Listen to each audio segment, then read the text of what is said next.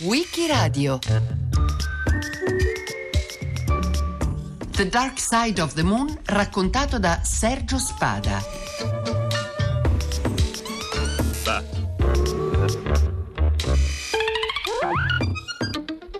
The Dark Side of the Moon è uno dei dischi più famosi dell'intera storia della musica, uno dei più venduti sul mercato discografico, probabilmente ancora oggi, presente nelle classifiche che più contano, per un numero impressionante di settimane, 957 per il settimanale Billboard. Ebbene, questo disco uscì negli Stati Uniti, il mercato dunque più ampio del mondo, il primo marzo del 1973 e non sono lontani i suoi 50 anni di età. Speak to Me, il collage sonoro introduttivo, debuttò al Brighton Dome il 28 giugno 1972 Eppure, nonostante ciò, molti concerti vennero introdotti dal brano Breathe. Il batterista Nick Mason co-firmò il brano, ma Waters ha continuato ad affermare che fu solo un gesto di amicizia verso un vecchio compagno di viaggio. La famosa frase iniziale I've been mad for fucking years fu detta da un tecnico della band, Roger D. H., il quale appare anche in Us and Them e Brian Damage.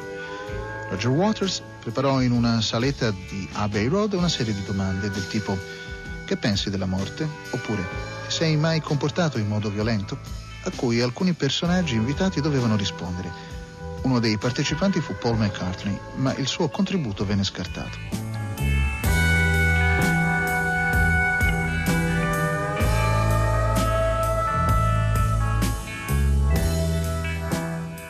Floyd, allora composti da quattro elementi, un gruppo già sottoposto a un cambio nei suoi primi anni di vita, sono tutti ancora presenti e attivi, meno il pianista Rick Wright, scomparso circa 12-13 anni fa. Roger Waters, vero deus ex machina del gruppo, perno centrale, padre padrone, protagonista nel bene e nel male della loro vicenda e della loro fine, autentico ideatore del loro repertorio derivato dalle sue più profonde ossessioni. Dave Gilmore, un magnifico chitarrista che segnò il loro suono più riconoscibile dopo aver raccolto l'eredità di Sid Barrett, con un suono tra il melodico e l'astrale, tra lo sperimentalismo e le solide basi del blues. Gilmore che ebbe con Waters scontri e dissidi spesso ricomposti ma alla fine non più sanabili. Nick Mason, un solido batterista, motore propulsore della formazione, tuttora attivo con una sua band per riproporre il repertorio dei primi Pink Floyd degli anni 60, è sempre presente con loro il fantasma, se così vogliamo definirlo, di Sid Barrett, fondatore del gruppo, allontanato agli inizi della loro storia per i suoi sempre più ingestibili squilibri psichici, non senza aver avuto il tempo di segnare lo stile Pink Floyd, imponendogli un primo marchio di fabbrica legato ai suoi deliri sonori, quelli degli indimenticabili primi dischi, quelli che gli intransigenti considerano il verbo floydiano.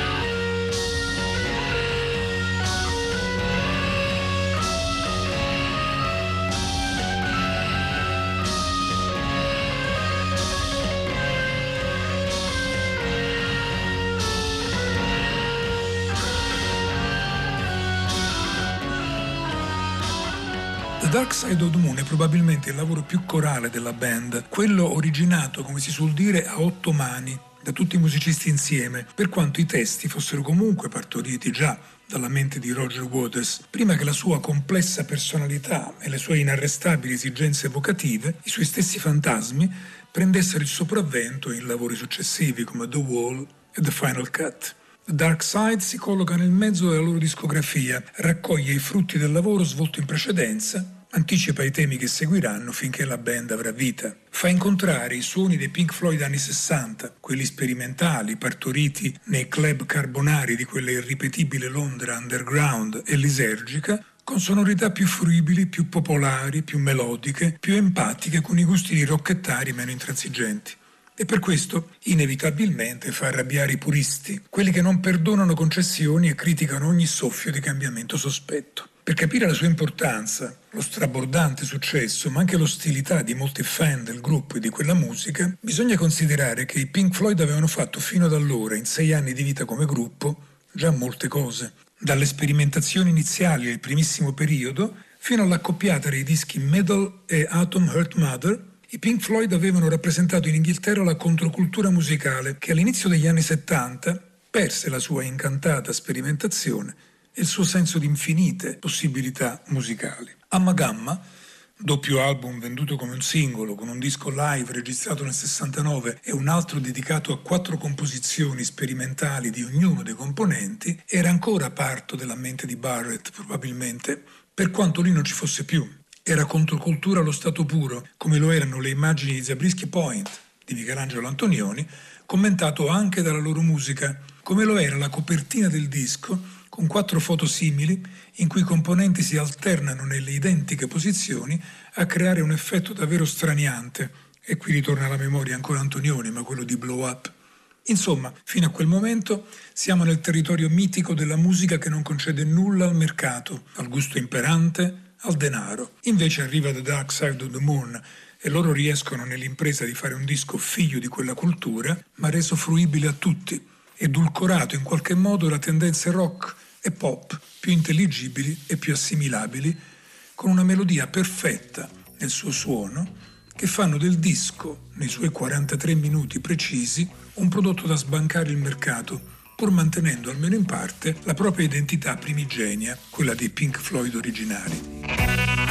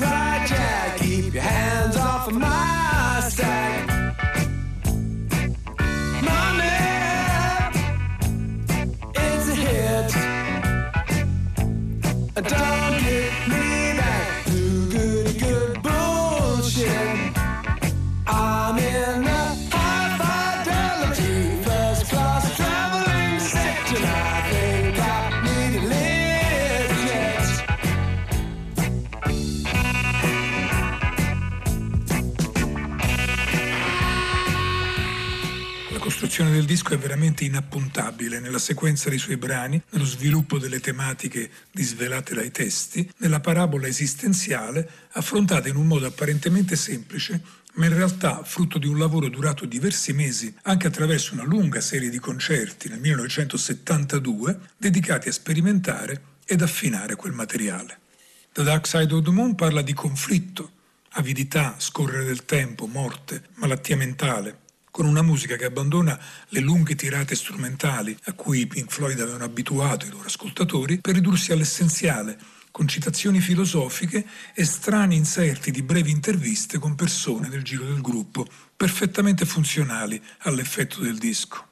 The Dark Side of the Moon è il prodotto della disciplina maniacale di Roger Waters, dei suoi testi premonitori e accessibili allo stesso tempo, delle chitarre astrali di David Gilmour, soprattutto su Time e Money, del risplendente pianoforte classico di Rick Wright, del drumming possente e chiarissimo di Nick Mason, un uomo nell'ombra di grande fondamentale importanza, di momenti speciali di magia vocale, la sorprendente, inattesa voce di Claire Torrey in The Great Jig in the Sky, di un sax dai brevi ma incisivi interventi e, ultimo ma non ultimo, l'alta fedeltà impareggiabile di Alan Parsons, l'uomo del mixer e delle preveggenze, che nel 1973 anticipa i suoni del futuro.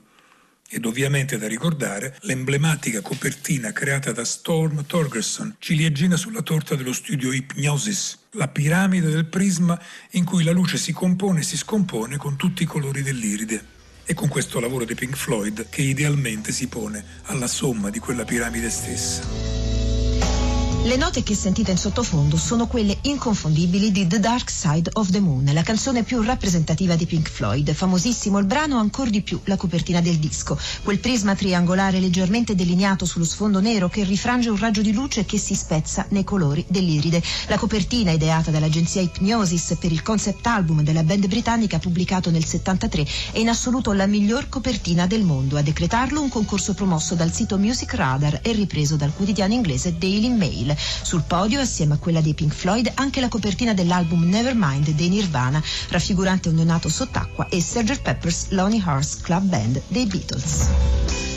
Fino a quel 1973, o se vogliamo quel 72 di tanti concerti dedicati a sperimentare questo lavoro, quei musicisti nati tra Cambridge, Birmingham e Londra nella prima metà degli anni 40, cioè i quattro autori di questo disco più Sid Barrett, avevano già avuto una storia significativa e piena, costellata di esperienze musicali di vario genere, dai primi dischi sperimentali e pionieristici fino a quel middle del 1971 che rappresentò l'embrione affascinante e ancora ruvido, forse per questo preferito al capolavoro da qualcuno, di Dark Side, soprattutto con la sua lunga suite della seconda facciata dal titolo Echoes.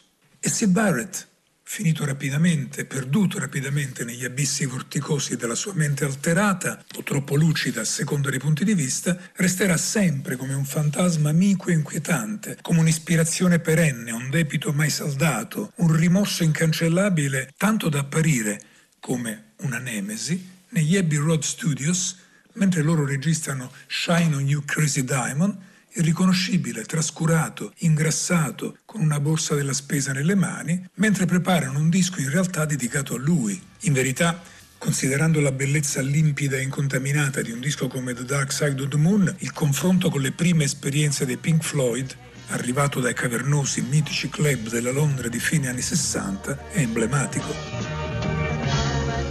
Unfortunately, Purtroppo noi come Pink Floyd siamo stati etichettati per quello che facevamo all'inizio della nostra carriera. Eh sì, era il 1967 e Sid Barrett era ancora con noi.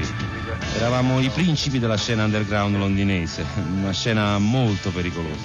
Le droghe presero il sopravvento e qualcuno è rimasto sopraffatto eh, di questo. Ma oggi siamo un'altra cosa, comunque non ci dimenticheremo mai di certe persone. Mai di loro. Mai.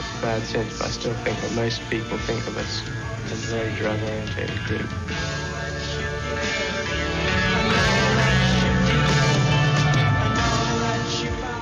Quel tempo sembrarono un'astronave che atterrasse su un pianeta, quello del rock, portando un verbo del tutto nuovo, di altri mondi, in anticipo sulle prime esperienze interstellari anche di altri individui che hanno fatto la cultura dell'arte dell'epoca, come Stanley Kubrick, altramente inglese illuminata. Basta ascoltare brani come Astronomy Domine, che vaga nello spazio profondo, come Arnold Lane, See Emily Play, che parlano di personaggi strani, differenti, a volte disturbati con visioni del mondo che sono altro dalla normalità.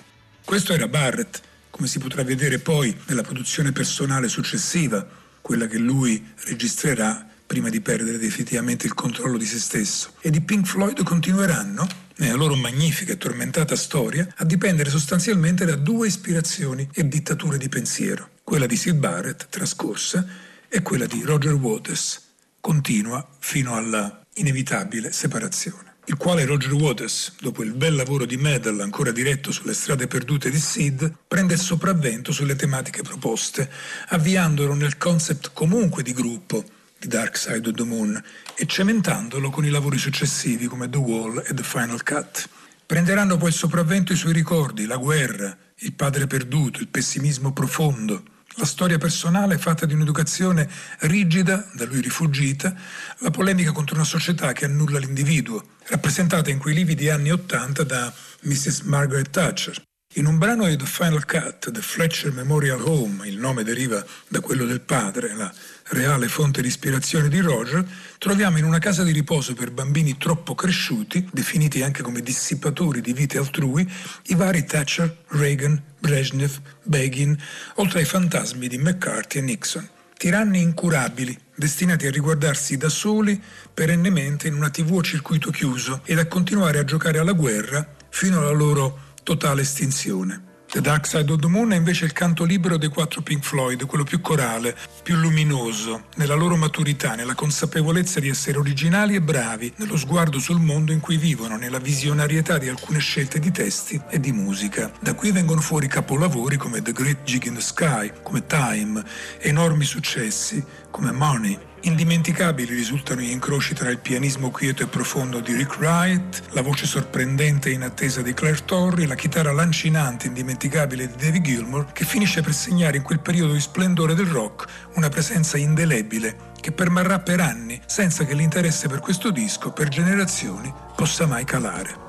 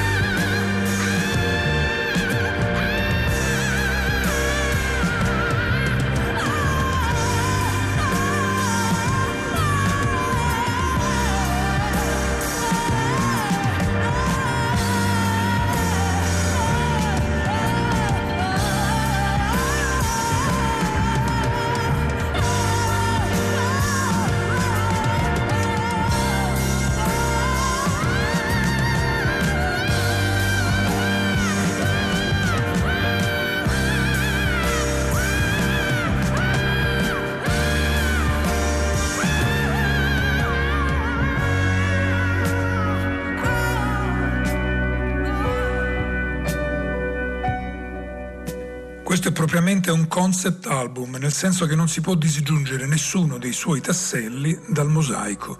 Va ascoltato un brano dietro l'altro. Fare diversamente probabilmente ne snaturerebbe tutto il discorso. Un filo che unisce la vita e la morte, dal respiro iniziale di Breeze, primo brano, al buio di Eclipse, con l'inizio e la fine contrassegnati da un battito cardiaco, passando attraverso la follia, lo scorrere del tempo, il senso del denaro, la guerra, per concludersi con l'ironica osservazione della voce finale, sempre su questo battito cardiaco, che dice che non esiste un lato diverso, la luna è tutta oscura. E poi la peculiarità assoluta dell'inserimento in un tessuto musicale già ricco dei suoni prodotti dai quattro musicisti di effetti legati a oggetti o all'organismo umano. Battito del cuore, orologi trillanti all'unisono, registratori di cassa, elicotteri in volo, esplosioni, passi di qualcuno che va o viene, affrettati o cadenzati o lenti. Un percorso di vita altalenante tra speranzoso e disperante, chiaro e scuro, quieto e incalzante, terreno e ultraterreno, laico e credente, a tratti una sorta di labirinto.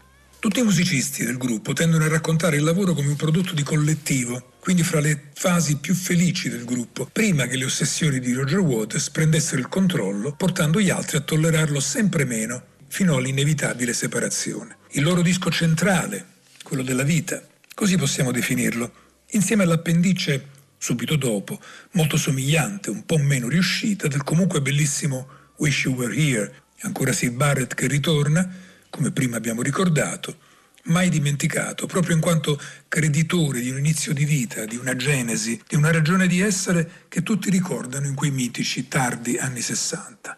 Poi arrivano The Wall e The Final Cut, che segnano l'epoca di Waters e in qualche modo la lenta estinzione di Pink Floyd, che rimarranno in tre. Waters invece è maturo, ormai nella sua totale dedizione a coltivare, non senza rimpianti, incubi, vuoti incolmabili, la figura del padre. Well,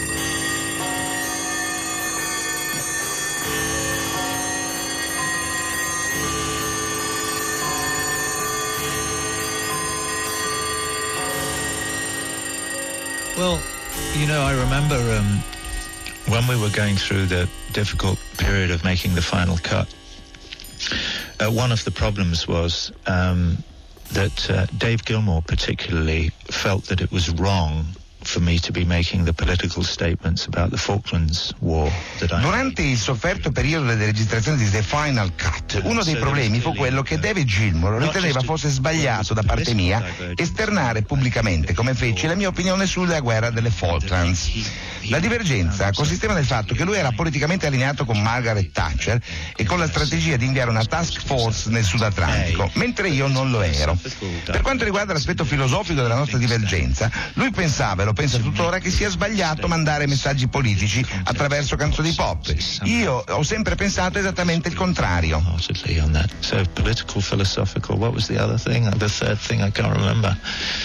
And also, you know, um, for instance, making that record, Dave was saying he didn't think that the songs were good enough, and because he he's always claimed that a lot of the songs on the final cut were rejects from the wall, and he's right in that in in saying that. Um, but I, I, hold the view that. Um,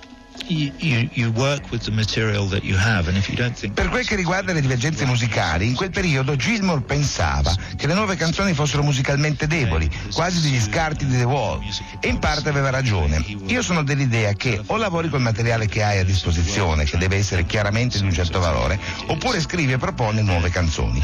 Gilmore aveva ormai una politica di lavoro che consisteva principalmente nell'attaccarsi al telefono a chiedere suggerimenti o idee a chiunque conoscesse per cui la nostra politica musicale ebbe certamente delle divergenze. Io penso che sia sempre importante, se sei un artista, saper scrivere canzoni. Se non ci riesci è meglio che cambi mestiere.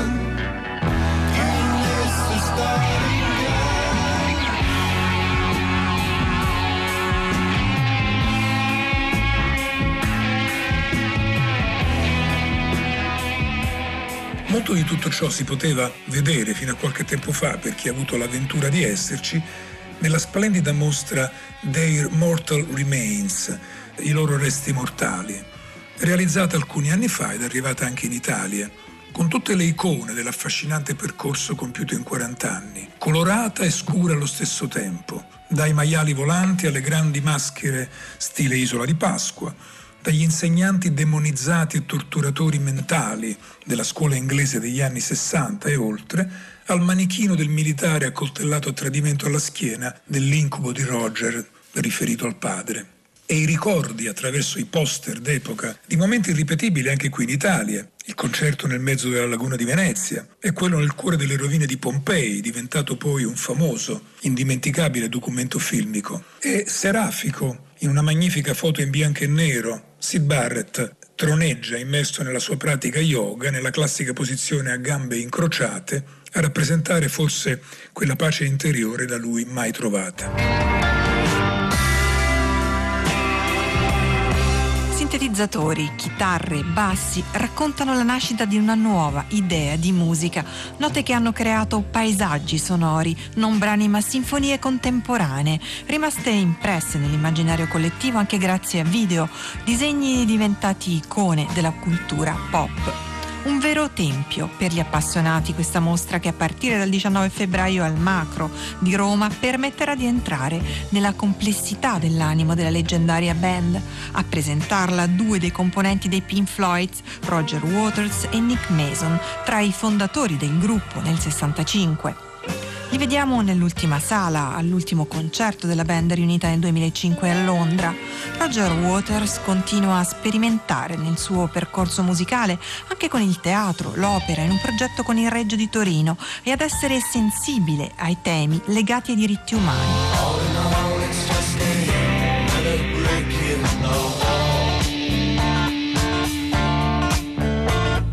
Non c'è più il muro di Berlino, ma esistono ancora barriere da abbattere? And, uh, Le persone cercano di mettere su muri artificiali tra razze, nazionalità, ma tutti gli esseri umani discendono dagli africani. Siamo tutti africani. Capire questo permette di cooperare.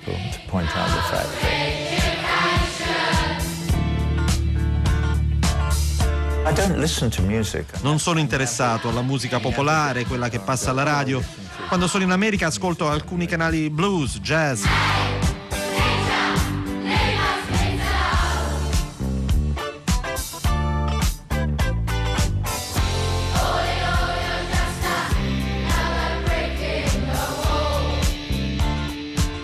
The Dark Side of the Moon, questo capolavoro, riconosciuto nel secolo scorso come uno dei dischi pietra miliare dell'intera storia del rock e della musica moderna, c'è probabilmente condensato tutto questo.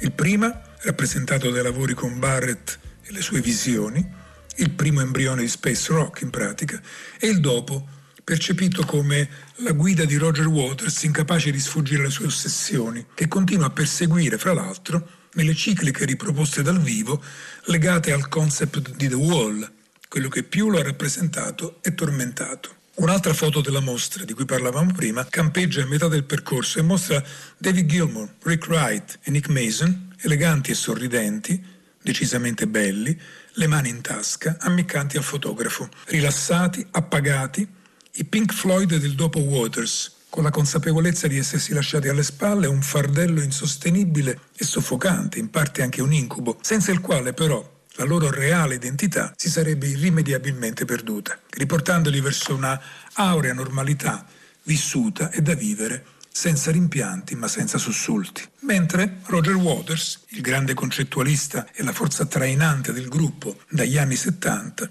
forte della sua dura moralità e di un senso dello humor molto britannico e molto scuro, intransigente nel suo mantenere fortemente politicizzata ogni sua creazione successiva, percorreva, percorre ancora oggi la sua strada, non senza essere riuscito, 15 anni fa, a riunire la band in concerto e consegnando poi ai posteri ormai passati, attualmente, i 75 anni di età, un lavoro in cui oggi si domanda Is this the life we really want?